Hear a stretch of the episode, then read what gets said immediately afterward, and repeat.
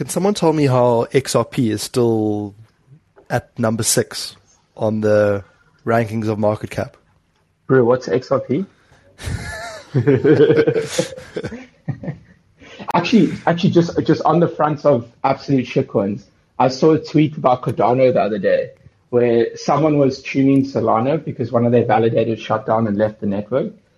Um, basically saying Solana is a really risky asset. It's going to zero. It's the next L1 to fail after Terra Luna.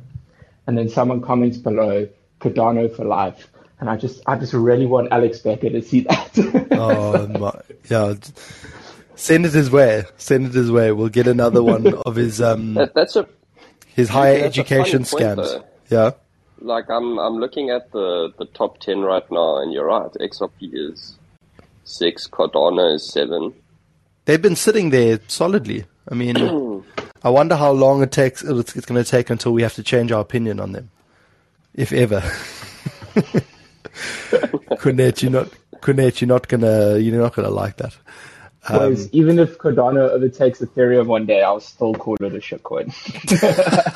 my pride, my pride is there. Hey, hey. I'll never go back on it. well, that just gives you that just gives you the an idea of the size of the man's ego, right? I'll hold you to oh, that, man. Q. Um, but right, let's let's let's kick off the show. Uh, welcome back, everyone, to episode 26 of the Web Three Show. I'm here with the Wizards, uh, but we've actually rebranded over the past week to uh, the bag holders of Terra Luna. Uh, because last week we were out there um, thinking we were scooping up some some Terra for uh, some Luna for uh, dirt cheap prices, and it just went just went low. We were all we were all comparing our bags last week.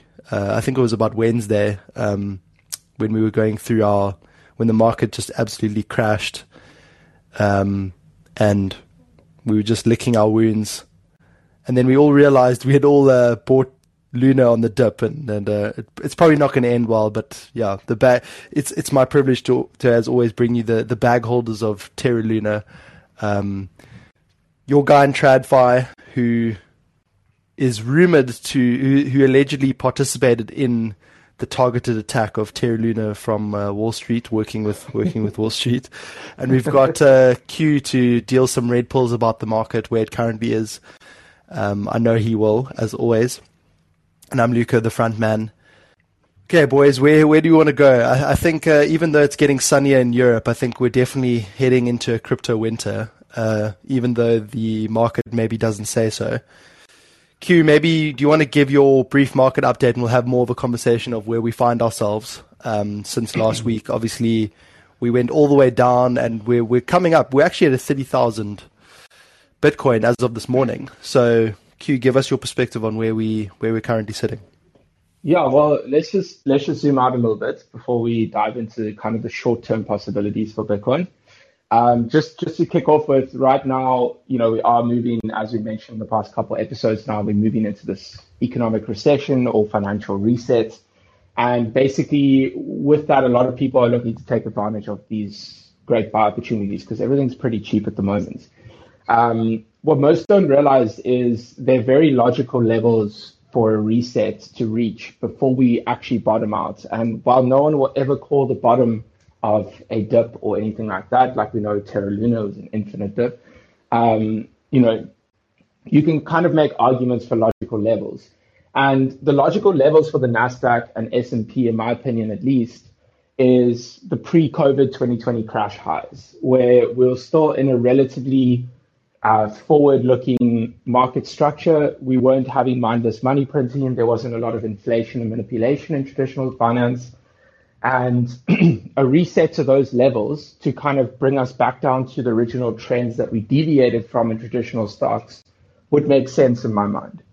So with that, every other risk on asset is kind of at the mercy of the, the traditional stock markets as well as the Fed. And as we know, the Fed is trying to counter inflation because inflation, we just got the 8.3% CPI rise, which is a little bit less of a rise, but still an increase in inflation levels. So things on that front are not cooling down, which means the Fed is likely to implement a more hawkish stance, which will send us down further because people will be shifting off to risk off assets. This likely will lead to the stock, the S&P and the Nasdaq reaching those pre-COVID 2020 highs before this whole kind of money printing began. With that, Bitcoin is likely to come down, and I know we've we've spoken about the 20 to 22k, 24k zone, anywhere in that range. You know, at 24k we've got 200 week EMA, 22k we've got 200 week SMA. You know, 20k we've got the psychological resistance of previous all-time high. I mean, support of previous all-time high. So there's a lot of zones in there that we could possibly go down to tag if we are to see more capitulation in the markets, which I think is a strong possibility. Now, before we see this market properly turn around, we could definitely see some short-term relief across the board for risk on assets. But in my opinion, the bigger shift in the market will come later in the year, probably in quarter four, when we see the Fed pivot um, into a more dovish stance once they've battled inflation and there's a new re-elections coming up in the US. So I wouldn't be surprised if we get 75 basis point interest rate hikes coming up in the in the following months, maybe even higher. We'll just have to see um, until we bring down inflation. Well, until the Fed brings down inflation to a reasonable level, and then from that point we get that beautiful rounded bottom on the risk on assets. And for Bitcoin, that would be an amazing three to six month consolidation period between 24 and 20k. Get a nice rounded bottom have a few little shakeout wicks sub 20k to get people scared, flush out as much retail as possible before the Fed makes the pivot and we ultimately start climbing again. And what I do think will be possible is from that point, we'll slowly start to see an increase in price. It's not going to be a drastic bull run, but we will likely see bear market rallies as we did coming out of the 2018 dip as it consolidated on the 200 week EMA. So right now on a macro level, so medium term, um, it is very likely that we do see those low 20s for Bitcoin. The probability, obviously, nothing in crypto, nothing in, in trading is guaranteed. Everything's based on probabilities, and the probability lies with the bearish scenario. There's too much negative confluence in the markets for things to suddenly go back up into a bull market here. And with the dip we saw in Bitcoin last week, you know, we tagged 25K, some exchanges hit 24.5, um, which means we put in a lower low on the daily and weekly structures. So this essentially means we have broken that trend drastically. So a relief push here in the short term makes sense. You know, we've got a lot of bottoming out on indicators, and that kind of has played into the bounce of 25, pushing all the way up to 31,500 again. But right now, what we're doing is we're sitting in quite a tight range between 28.8 and 31.5. And I know a lot of the guys that are on a lot of alpha trading groups that I'm in, they're all scalp trading this range until they see otherwise. But I think the general bias as long start getting flushed out of the market is that we're going to go down for one more leg and then get that beautiful rounded bottom. So short term, a relief push here would make sense because we've got a bottoming out of all the indicators. Um, we could even see a relief push to 35, 36K. But either way, if we get rejected here or have that relief push, we're going to be going down to those low 20K levels, in my opinion. The only way we invalidate that move would be if Bitcoin can rally above 42.5 and consolidate a few daily candles above $42,500 level, putting us back into the medium of that ascending channel that we were in, which is inherently a bearish continuation pattern, but we could invalidate this entire move as a bear trap that's the only way out of this right now. And how um, likely of, how likely is that actually, Q? Very unlikely. There, there's there's just too many people have been run have chased away from the market now because of what happened with Terra Luna. We had billions of dollars exit the, the market. You know, there, there's been so much negativity around a lot of things. People are now doubting Solana. People are doubting all these different ecosystems. You know, people have lost a lot of their stable coins. Which stable coins do they trust? We had Tether almost depegging last week. So there, there's a lot of people that are scared in the market and a lot of guys sitting in cash and they don't want to go in. And, you know, that, that kind of plays into the fact that people are not ready to buy just yet because people don't have enough money to buy anything. And I know the guys on the All In podcast had an epic piece to say about this, talking about this financial reset is that most people don't have enough capital to deploy into the market as it continues to dip because they're already fully allocated. So buyers are exhausted at the moment. And while there are a big portion of guys that sit on cash, most of them are waiting for the lower levels because the probability lies that we're going there. If it doesn't, and we get back into that 42,500 zone, there's always retests in the market for people to re-enter. So it's not like you're going to be missing out on a massive range um, in you know the bigger scheme of things. But yeah, it's more likely that we break to the downside. And just going very short time frame on the four hourly, we are forming there's two potential patterns here. There's a descending broadening wedge, which is inherently bullish. If we get rejected at this resistance level now, which we're at at the moment, 31.5, um, we will see capitulation down to the bottom support of that broadening wedge, which is exactly at $21,600. Um, or we could be playing out a bearish pennant, which is a continuation pattern for the downtrend that we're in, also with a target of 24 to 22K. So we just got to see which one plays out first. Um, if we do get through the resistance and break out of the descending broadening wedge, we will likely see that 35, 36K relief rally before coming down again. But in order for Bitcoin to get through into a bullish phase again, it's going to be very tough. There's so many moving averages, resistance zones. It's just going to be a lot of work and a lot of liquidity needs to flood into the market to get us through those levels. It, it does tie into that whole uh, the whole ethos of you know sell in May, go away, and uh, and you know basically come back later in the year for for the next sort of cycle. I, I don't know if that's going to happen. I think maybe things are more uncertain in terms of the next 12 months.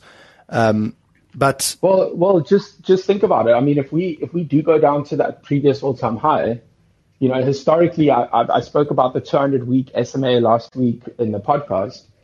Historically, that's been the best buy opportunity, and you know, while looking at fractals and Bitcoin's price history is maybe not 100% accurate in this circumstance because it's the first time ever Bitcoin and cryptocurrency is going to experience an economic reset. So it could get brutal. It could even pump for all we know.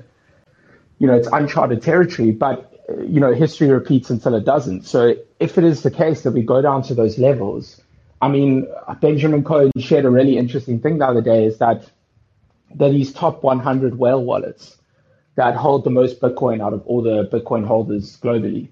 And usually their accumulation periods in history have started two weeks prior to the price doing a reversal and going up.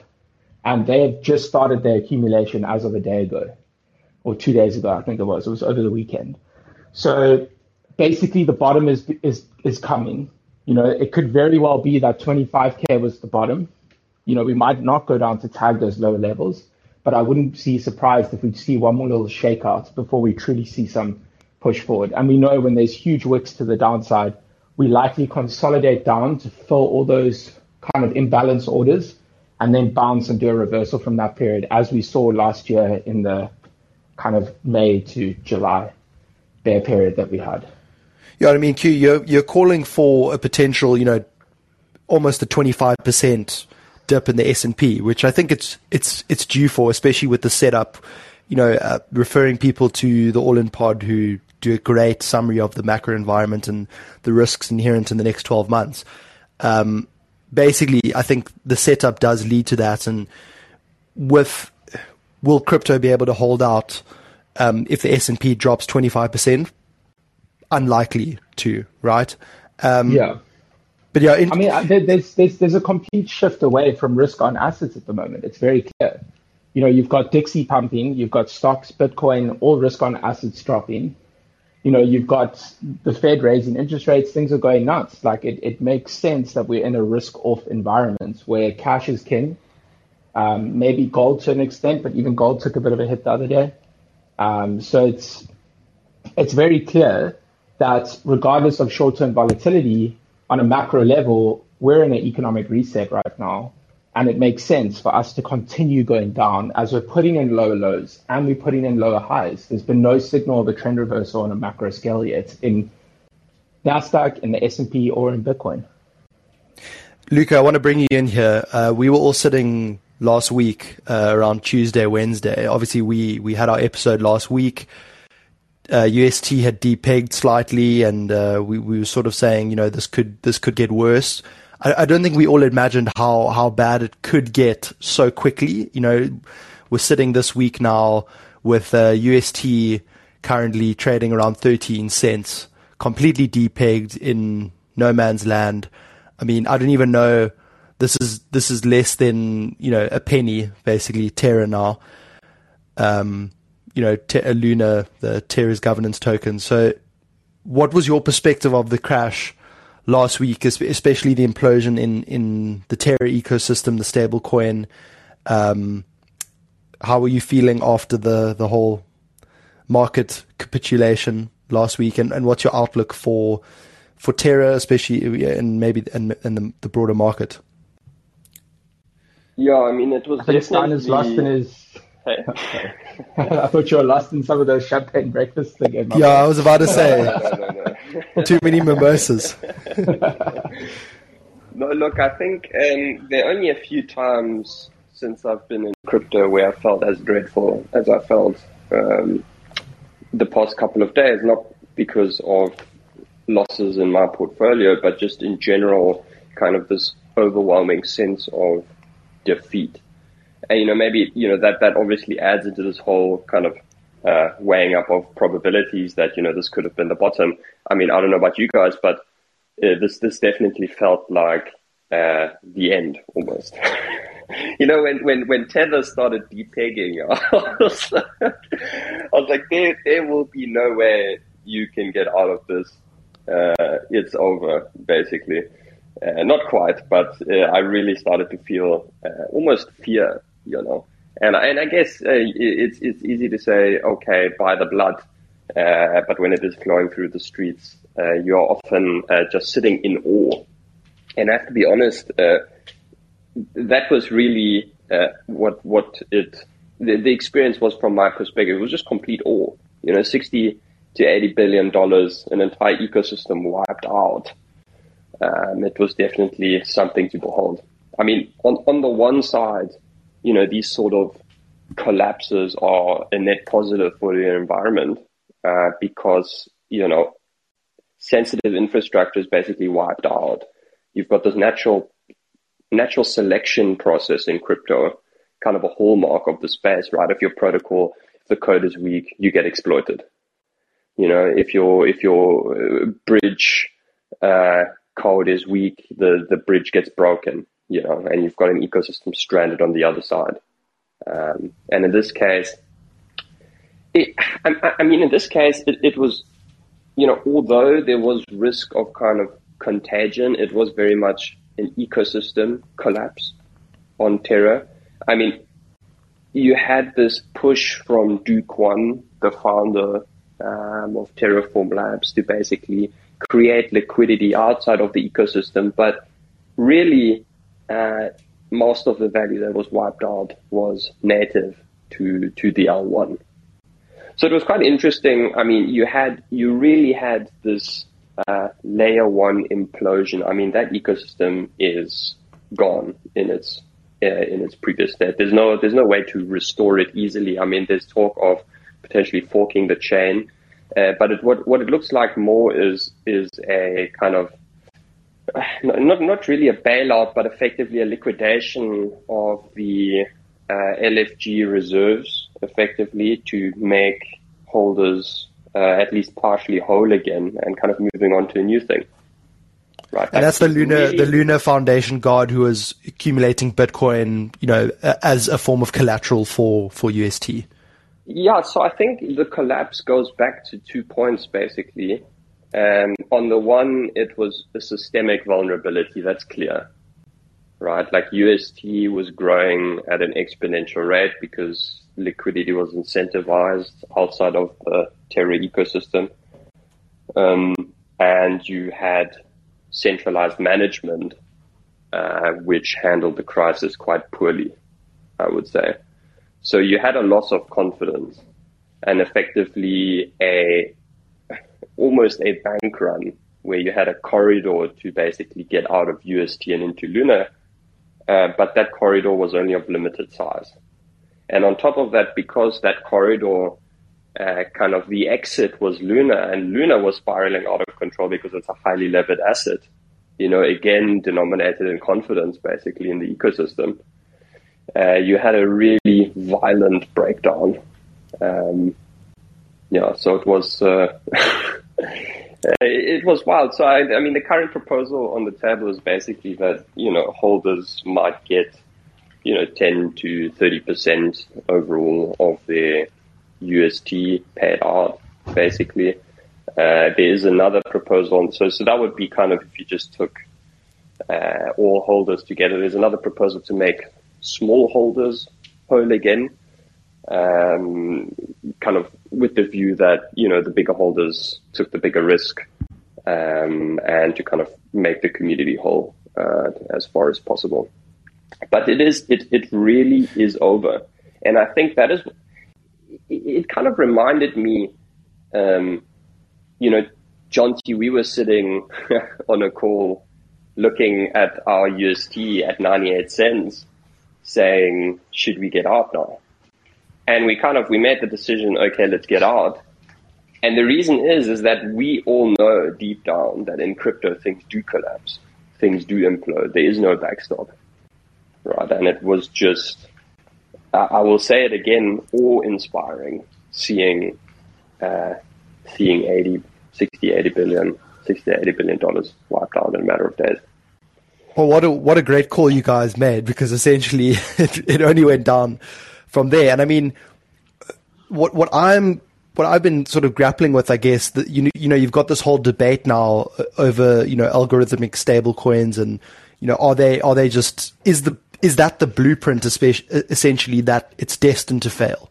Um, obviously, you know, you, you had, uh, Q, I think you mentioned it last week, Justin Sun, um, who's made the, the a new stablecoin USDD, right, on the Tron, on the Tron network, who, which is also algorithmic. So let's see what happens there. But was this all always destined to happen? And we, we saw, maybe you guys can pick apart how, you know, um, uh, Terraform Labs and, and Luna Fund, the, the Luna Foundation Guard reacted to UST starting to depeg.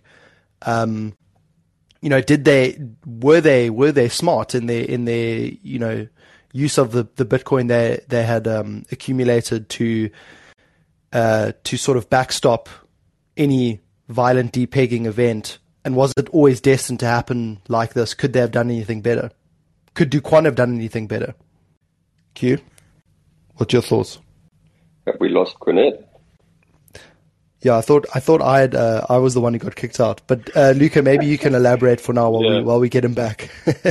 well, well, basically, uh, you had a stablecoin that was what almost twenty billion dollars. Um, Luna was worth uh, uh, quite a bit more than that. Um, and the pay, uh, how much did they have in reserves again, Lucas? I mean, like, I think at I, I think at the time they had about three billion dollars in Bitcoin. Obviously, their their Mac their target was to get to 10 billion over yeah. a considerable amount of time, but I think they had about 3 billion at the time when they started deploying. Yeah, so 3 billion, 3 billion plus, you know, other assets. So 3 billion in Bitcoin, basically, this thing starts depegging, right? And obviously, you've got order books on all these exchanges. And what they did was basically send funds to market makers to trade on these exchanges for them effectively uh, to keep the keep the peg up and prevent exactly what ended up happening, which is mass redemptions for Luna. Um, but so basically, in, in a matter of days, they depleted um, they depleted their Bitcoin reserves effectively, just market buying uh, UST on multiple exchanges. Now, of course, it's it's it's easy to say in hindsight, okay, well, you know, maybe that wasn't the best strategy uh, in the moment, I guess they had limited options. Um, right. I think, I, I, guess with algorithmic stablecoins, the idea, right, is that these things do fluctuate, but then market forces bring them back to a dollar. I think what happened was effectively you had centralized management kind of make a, uh, almost, almost tie the, the the entire kind of their function effectively to this thing maintaining its one dollar level plus minus two percent.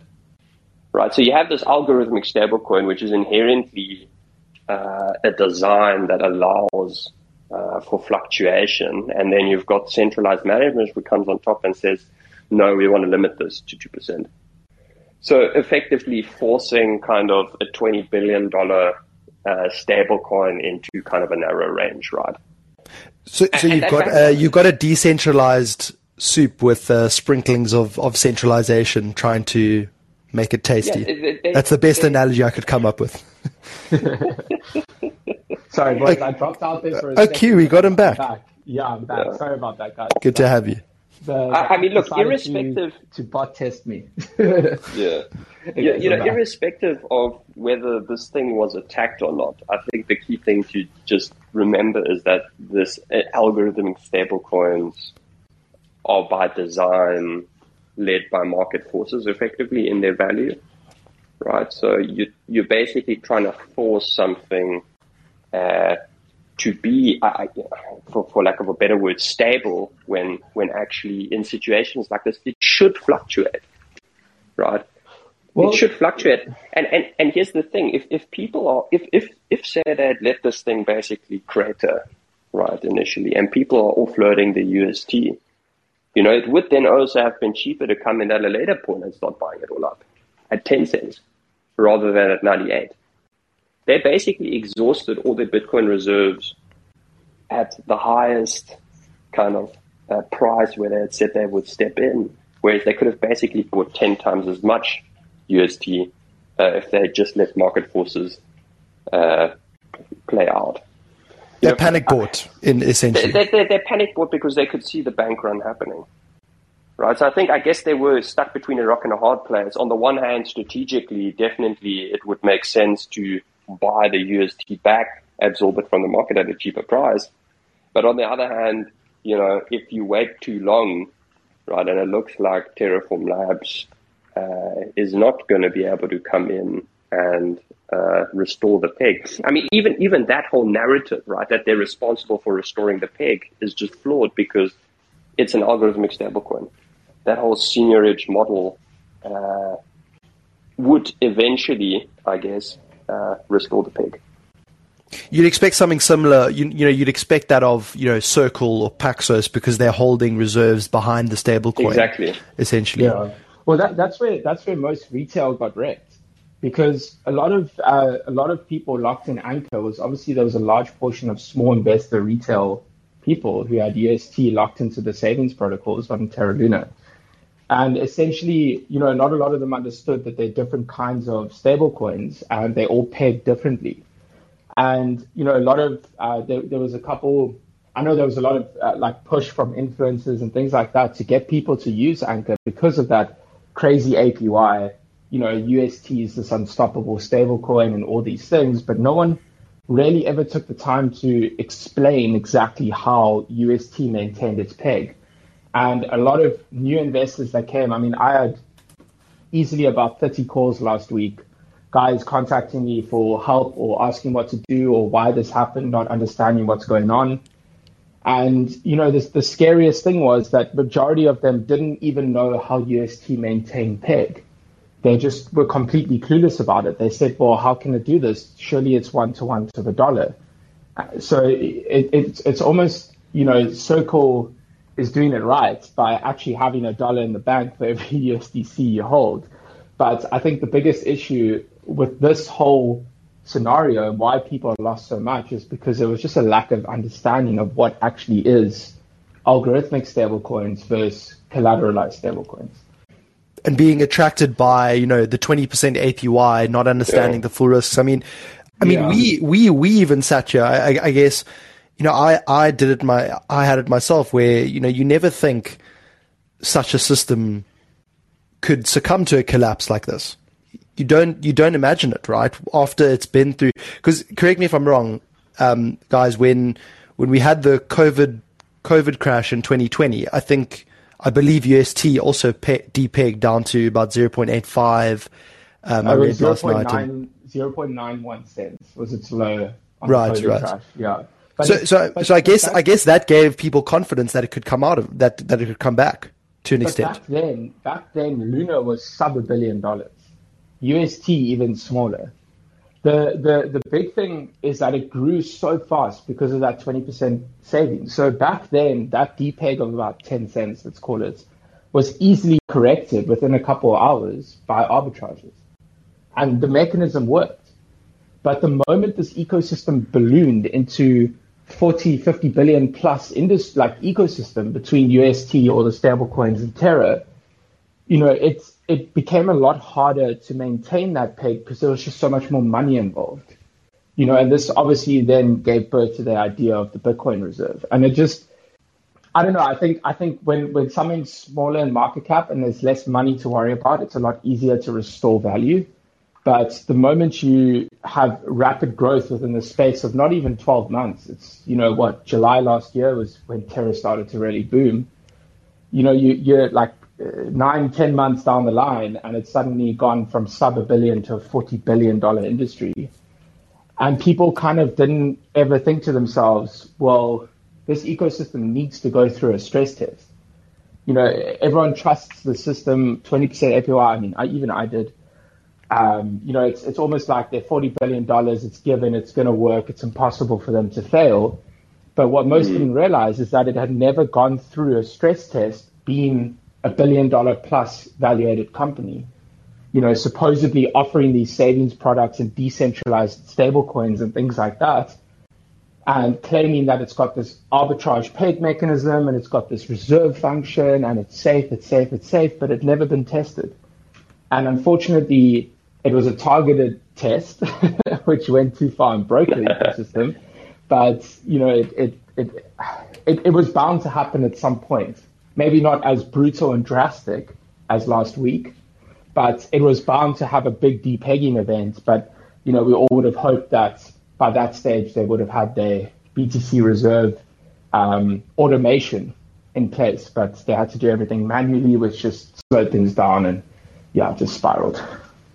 So I think it's a big a big lesson for all of us that uh, you know to to question question everything in crypto. I guess a lot of people, you know, a lot of money is going to be lost, but uh, I, I, guess uh, good lessons lessons learned that not every protocol is uh, stable and that there are there is actually you know still fragility in these in these protocols. And and and maybe just one more point. You know, I think this idea of a risk-free rate and kind of a DeFi benchmark, right, was also this narrative which was peddled a lot. Um, and of course, you know, setting a benchmark rate of 20% for DeFi. Um, I mean, in hindsight, it was ridiculous, right? I mean, I mean, twenty percent. The, the spread between traditional markets and crypto, in, in terms of the risk-free rate, it, it, just just could not actually be justified, right? And this whole stablecoin farming narrative. I mean, it was storied yields, but at the end of the day, everything in crypto is exposed to, at the very least, smart contract risk, right? And this this idea of risk-free yield is very much uh, an, an artifact of probably uh, crypto social media more than fact. So, so just just just on that point of twenty percent being the new benchmark, it kind of introduced from what I from what I gathered from a lot of the kind of interactions I've had with guys who really took a hit over the last couple of weeks on on this whole Terra Luna stuff and and you know with Bitcoin pulling back and all of that, is a lot of guys with massive portions of their life savings in Anchor never took out insurance on those funds. Shocking. Because they didn't want to sacrifice 20% for 17%. And I remember Luca and I were going to do insurance at one point on a holding that we had in there like a year ago. You know, it was a bit of time ago, and we, we calculated it that the insurance coverage would remove about 3% of your APY. So for 17%, you would have been able to insure your entire Anchor lockup through Anchor Protocol against any depeg risk, or you could have taken insurance out against a smart contract failure. So the one thing that that boggled me is guys had like 40, 50% of their portfolios in Anchor, you know, earning yields, and some guys even more. Some guys had their life savings, their kids' college funds in there. But they didn't take insurance out because they didn't want to sacrifice three percent, and that like gave a level of greed. Like everyone was too confident, led by a very arrogant guy that kind of gave a misguided confidence to everyone else. And yeah, it was just really interesting that not a single person that I had interacted with took out insurance on their anchor protocol when some of them had large, large portions of their life savings in those in that protocol. To to to build on that, John T. I mean, I saw a tweet yesterday which was really interesting regarding the different insurance options for UST and the depegging. And again, you know, you you you've now had this major stress test, I think, uh, with the collapse of the Luna ecosystem, um, and that definitely extended, I think, to insurance providers. So you had these divergent outcomes across uh, multiple insurance options, basically, uh, where some would say, you know, yes, uh, it's insurance against a loss of funds, but right, like this, the, the, the depegging is not actually a loss of funds because, you know, you still have your UST. So it's, it's like the, the, the this is like the, the whole industry the whole industry is going to take a step forwards, right? Because you know, you look at the insurance things; they've never really been tested, right? John, when did that insurance narrative start coming? That was maybe a year and a half ago, right? When insurance yeah, was, became was, a big thing. Beginning of 2021. I remember I played that insurance narrative end of 2020, beginning of 2021. yeah. Bridge Mutual. Bridge Mutual, my boy. but but but so it was really interesting because you know you had these different insurance protocols. Basically, you had very divergent outcomes in terms of you know, so some some of the protocols basically have, uh, you know, the price in order for you to be paid out for your for your uh, um, for the depeg event, the the time weighted average price uh, for two weeks has to be below a certain level. You know, so some people uh, couldn't be paid out right away, right? Although it was quite evident that UST had depegged. Um, some were not paid out at all like in the event where they said, well, it's not really a loss of funds. And then Risk Harbor was one example where uh, they actually paid out basically right away.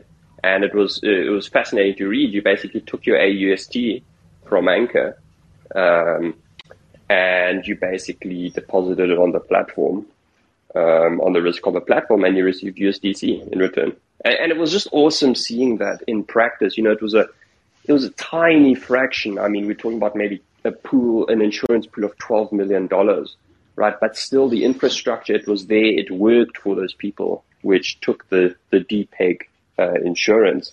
Um, yeah, they're fascinating, really, these divergent outcomes among insurance protocols.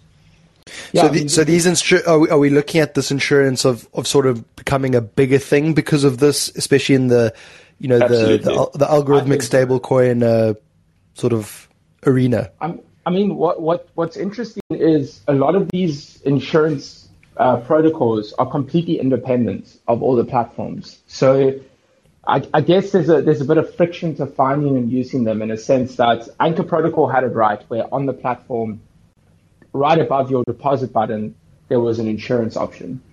You know, but most DeFi protocols don't have that.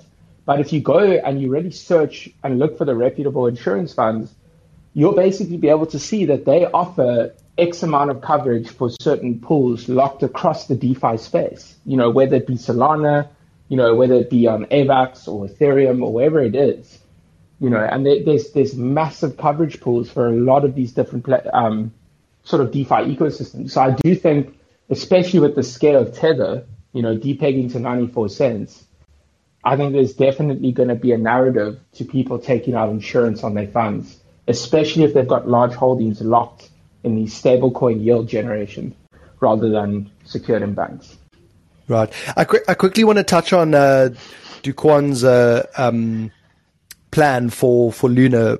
Q, I, I think we didn't we didn't get your thoughts earlier when you when you uh, when you got dumped out of the call. Um, what is your perspective on? I know you, you sent us the link of his um, his proposal uh, last night, and I had a read through. I mean, I, am I, guess I'm still grappling with it to an extent, and sort of going between sort of both sides. Um, but what's your what's your view on what he essentially wants to do, and maybe break down what what exactly he is planning? Well, well, the baseline here is he's going to hard fork Terra and get rid of UST. Um, but the thing that bothers me is that he's going to keep the old chain live with calling the renaming the token to Terra Classic, and then the new chain will become the new Terra Luna. Um, and then basically there'll be a big airdrop of 100% of the funds, so there's no centralized control. It's completely community owned, if I'm not mistaken. Now, the, the the big the biggest issue. I mean, if you guys are if you guys have joined the Discord, we we shared this article. You can give it a full read. It's it's really long, um, but essentially they want to focus on the development side of Terra because some of the best developers in the space were building on the Terra Luna ecosystem. You know, namely with what some of the most you know pioneering um, DeFi protocols as well. Um, you know, you have Mars Protocol, which is looking to tackle credit systems and all of that. There, there was a lot of innovation happening within that ecosystem. And it kind of makes sense that they don't want that to die. But I don't think a hard fork is going to work. I, have been involved in a, in a number of hard fork based projects, and it's, it's completely wishful thinking that a hard forked network will have similar value realization as the original network before its failure it's it's complete wishful thinking. And one thing that I can see for sure happening is these tokens will be airdropped. You know, they will be decided, will be given value by the open market and probably just dump because there are so many people who have a loss of confidence in Kwon as a founder. Um, and I think in this whole Terra Luna ecosystem. And additionally, a large portion of the value attraction for Luna which is now going to be called Luna Classic, was the burn mechanism with UST. The more UST minted, the Luna supply would depre- decrease. So, which is going out the window. Which is gone. Well, UST is gone. There's, there's going to be no more algorithmic stablecoins. So the ecosystem, in my mind, is going to become a layer one, you know, rather than a decentralized banking system. So for me, it's going to be very tricky to navigate. And I guess everyone's desperate for an answer. You know, there hasn't been a lot of time. It's been what ten days now since everything happened, um, and they already come out with a solution, which makes sense because you know the whole of crypto Twitter can't stop about Luna at the moment. Um, I know Do Kwon's getting like lawsuit threats against him and all those things. Um, so, so in my mind, you know, they're pressed to give make a decision, and I think this is the logical decision that they've come to. But I just don't know if this is going to be the correct bailout. People are going to just liquidate everything to try get back some of what they lost. Um, you know, and uh, through that, I do see the development, you know, realm coming strong. But I wouldn't be surprised if those networks start shifting onto Cosmos base layer rather than the SDK, um, or if they shift over to other networks like Ethereum and things like that. Um, yeah. To, yeah. To, to build on that, John, I mean, there, there is you know, maybe it's worthwhile talking about tangible value, right? You know, you talk about, you, you spoke about order books. Obviously, you know, an eight million, eight billion dollar market cap, you know, that's not eight billion physical dollars of value there. You know, you've got, you've got an order book, you've got a certain, uh, uh bid depth, right? When that bid depth is exhausted, that market cap collapses. You know, so maybe on something like Luna, you know, okay, great, it was a $40 billion uh, token, but you know, with the confidence gone, the bid has collapsed, right? So even if they airdrop a new thing, you know, there's no guarantee that the bids will be there effectively and bootstrapping value uh, overall will be extremely difficult. That being said, you know, there, there are, there is value in the ecosystem, right?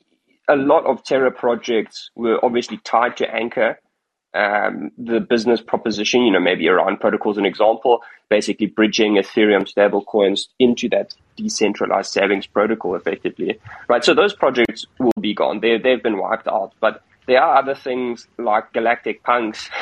I think, John, yeah, that, that's your PFP here on the app right now. You know, what was interesting is right there, you could see there was tangible value in the project. Why? Well, because you know, as Luna was tanking, the floor price of these galactic punks basically did like a thousand X.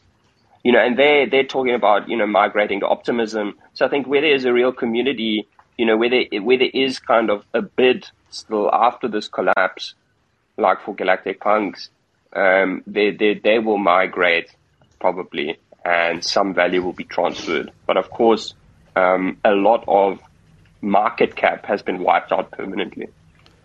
Well, Luca, it's actually fascinating. It's a fasc- Sorry, Q. I just want to jump in here. It's it's no, fascinating drawing drawing the line between how something with Galactic Punks versus Terra. Terra, you it's a technology, it's a base layer, it's it's it's a platform that's that things are built on. If the technology is fundamentally broken, the value then sort of uh, sort of excretes out the system and it, and it and it sort of uh, you know decreases in value quite rapidly as we saw over the past week because there was a flaw in, in the engine in the financial engineering of it or the technology in quotation marks versus Galactic Punks where which is built on top of the platform but which is unreliant to an extent on the technology where it's community owned, still giving it value, it can move to optimism and still uh, sort of claw back some of that value that it had on Terra. It's quite an interesting, interesting comparison. Um, but yeah, sorry, Q, I, I yeah. uh, jumped at run you. No, well, I, I mean, it's it's going to be very difficult to navigate how things are going to play out. But Luca, you're definitely right. There are, you know, core communities built around certain projects you know, I didn't sell my Galactic Punk, but I know some of them are selling for tens of millions of Luna. You know, but Luna is at like zero point zero zero zero one of a. So it's like a hundred dollars. Yeah, it's like a couple hundred dollars. But you know what? What a lot of people have created fun around now is the airdrop is allocating towards people who are buying Luna now, and I don't know if this is going to go through or not, but there's a large portion of of tokens um, that's basically going to be allocated towards guys that are that are basically buying Luna now, which I don't know. They, they, there's a lot that they need to consider. I think that the true airdrop should happen based on the block prior to the first depeg. Um, I think that's when you know that airdrop should happen because that's when most people were still committed to the network. You then have I a lot of people withdraw funds, you know, and a lot of people liquidate and then take advantage of arbitrage you know, some people who who just arbitrage traders trading those Luna swings or the UST swings may advan- may take get advantage from this airdrop far greater than long term holders that have been positioned in the platform for many many months now. Well, especially that small retail, so, right? Which which maybe had a couple of thousand dollars. Exactly, exactly. Especially small retail. So it's going to be very interesting to see how everything goes forward. I suppose there has to be a vote on this now. Um, you know, everything's gonna. But uh, basically, bottom line is, yeah, I don't know if Terra Luna will ever be able to retain the value that it originally had. I, I completely you know, agree with pure, you, John T. Purely, yeah. I mean, purely just because that that whole the whole value proposition of Terra Luna, the Luna token, was that everyone saw UST booming and they knew while UST was successful, the Luna token is going to explode in price. And we saw that going from $3 in July last year to 120, what, $125, you know, that three weeks ago. And uh, that was, that boom in the Luna price was not because people wanted to buy Luna tokens. I mean, they did, but the, the bigger demand was for UST. And the more UST demanded, the more Luna got burnt. And we were seeing like 10, 20 million Luna a day getting burnt at some point. You know, that is gone. That, that, that value is gone. And it's going to be very difficult for Luna to now position itself as another layer one competitor versus other established layer one chains. You know, when originally they had this whole uniqueness about them, they're now just becoming another L1. Bar, they probably they're going to have very innovative developments and things like that. Don't take that away from them, but they're now just another layer one. They're one of the 20 in the space. So it's going to be very, very interesting to see if they can reclaim that value and actually pioneer through this. But one thing I do think needs to happen is a proper rebranding. I don't think maintaining the name Terra Luna is going to be a good idea because it's just going to be associated with too many people that have PTSD from what happened. Yeah, too triggering. But, but do you guys not think, I mean, that whole shop with Do Kwon and the LFG guys, all of that is a thing of the past, right? I mean, there is just no way a network with a, with a similar kind of setup. You know, John, yeah, you've spoken, you know, great, like apps, yes, uh, you know, it will probably become another L1. But, you know, if it has a similar branding, Do Kwon is still involved, I give it a basically a 0% uh, chance of succeeding. Yeah. That's my personal, if, if I had to put money on it, I would bet against it. Because yeah, it's I mean, tainted. Uh, the whole thing is tainted now from what's happened.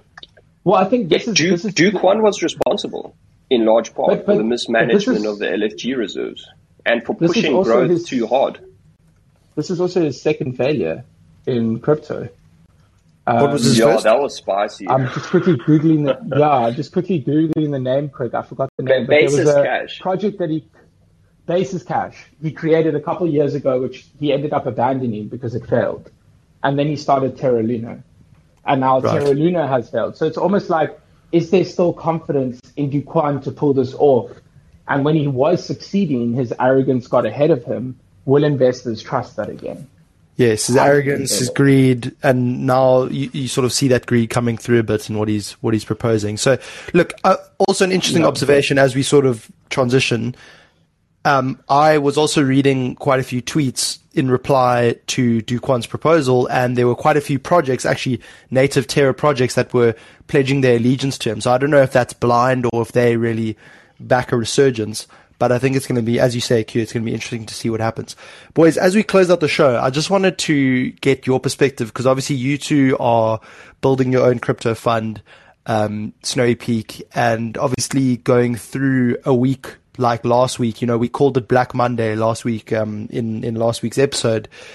It, it, it was brutal. You know, we we heard Luca's uh, sort of dejected uh, feeling and and what he what what he went through last week. So I think could you guys maybe give some perspective to everyone out there in terms of you know whether they're traders or long term investors, you know, especially playing the crypto game, which is you know which is uh, stomach churning at the best of times. How does one you know manage emotions? How do you guys manage your emotions through this uh, through this downturn, and how are you sort of playing your cards currently and what what sort of front of mind, sort of getting in on dips or managing risk, or just just to you know give give some takeaways on the market or, and maybe lessons learned about managing emotions and stuff to to people maybe trying to do something similar. I can maybe give some some insight. I think one of the big learnings, Jonty, um, I'm sure you'll agree, was you know you need a market agnostic strategy. Yeah fundamentally, if you're managing based on headwinds or tailwinds, your concept is destined to uh, look. Unless you're a highly successful trader, uh, your concept is is almost destined to flop effectively, right? For the same reason that re- reactive investors generally uh, come out on the other hand uh, poorer than when they started, right? I think finding a good market agnostic strategy is key to succeeding in a high volatility environment. That would be my main takeaway, right? Because then again, you know, I, th- I think I think that's the key point. You know, you should buy the blood, right? Is like the big theme, you know, in investing. But if you don't have a market agnostic strategy, you get pulled into the emotional space as the market is imploding effectively, and you can't act. You don't have systems in place to to leverage the opportunities. Because by definition, maybe just one more point. By definition, you know, if you are not market agnostic, your exposure is increasing in bullish environments, right? Like you, you're not maintaining effectively kind of a, a, a fair split that you're carrying through the cycles. Um, and, and then you'll be overexposed on the way down as well yeah, that concept of portfolio creep, where as you know, if something moons in your portfolio, it, it then you know create, uh, forms a bigger proportion of your overall portfolio, giving you more exposure risk. Um, but John, I mean, you manage, you know, a, per, a personal, uh, you know, a big personal portfolio, and obviously your, uh, you know, now now uh, um, endeavors with SPV. So how have you managed the past week? Quick, quick uh, note on maybe managing emotions, I guess, uh, over the yeah, past week. I mean, it's it's very easy for emotions to creep in when you don't have a base understanding of the space. Um, you know, a lot of people in crypto they get extremely emotional about their investments and tied to projects and ultimately ride them to zero or continue, com- keep buying the dips until they, you know, eventually run out of capital to buy more dips it's it's because they don't truly understand what they're buying. So uh, the the logical approach to the to the market is have your strategy but understand every aspect of that strategy and why you're implementing it, and then just stick to it. Have conviction in what you're doing, and no matter what happens, you stick to that strategy. You know, it's it's very difficult to remove emotion, especially in such like a psychological based market where you know market moves. I mean, some people use moon cycles to predict market moves. You know, it's it's completely human based on human psyche what's going to happen. You know, if enough people believe something will happen, it may happen. And that is a level of emotional intellect that you got to have to be able to read that. But the only way to take advantage of it is to just remove your emotion completely, be logical about your approach, and really just have conviction in the system you put in place. And if you don't have a strategy, you will fail. Like Lucas said, you're going to flop if you just try play the ebbs and flows unless you're an incredibly successful trader, which there are very few of them out there. So the guys that are investing in the space, it's it's important and crucial that you have a base understanding of what you're actually buying. You know, not just I'm buying Solana, a layer one, but actually what is Solana? Like what is its fundamental layer? You know, I'm buying Terra Luna because Do Kwon is this and UST does that and Anchor does this, but what actually is its purpose?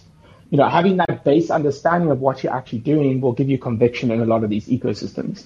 Then the next thing is cutting out greed you know, uh, early in my crypto career, I got very greedy on a lot of positions and I wrote a lot of coins down to basically zero and I lost a lot of money.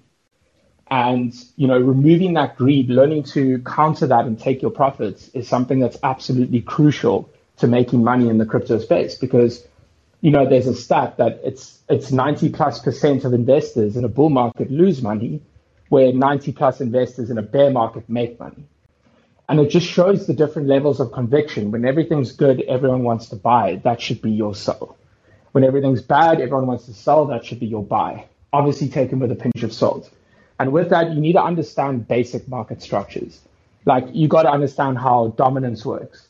You know, if Bitcoin dominance is climbing or breaking out of a chart, you know that altcoins are going to bleed for the next couple of weeks. Bitcoin is taking dominance of the market. So don't buy altcoins until the dominance shows an inversion, flips in favor of alts, then start buying the dips.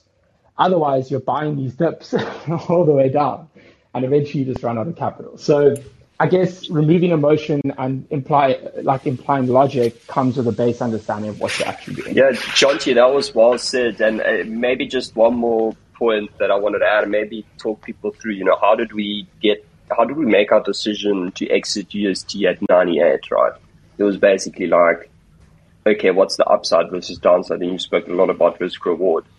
You know, we, we were sitting at 98 cents and it's like, okay, you know, we can take a 2% hit. We've been earning 20% for many months, right? Annualized. Um, you know, we take a 2% hit or the downside risk is we lose our entire stablecoin stack, you know, if it collapses. So we got out at 98 cents and it, was just a basic risk reward assessment. In crypto, infrastructure fails, um, and that that that I guess is maybe just one more point to add on. Yeah, and I mean that that's also you know that that's logical. That's taking the emotion out of it.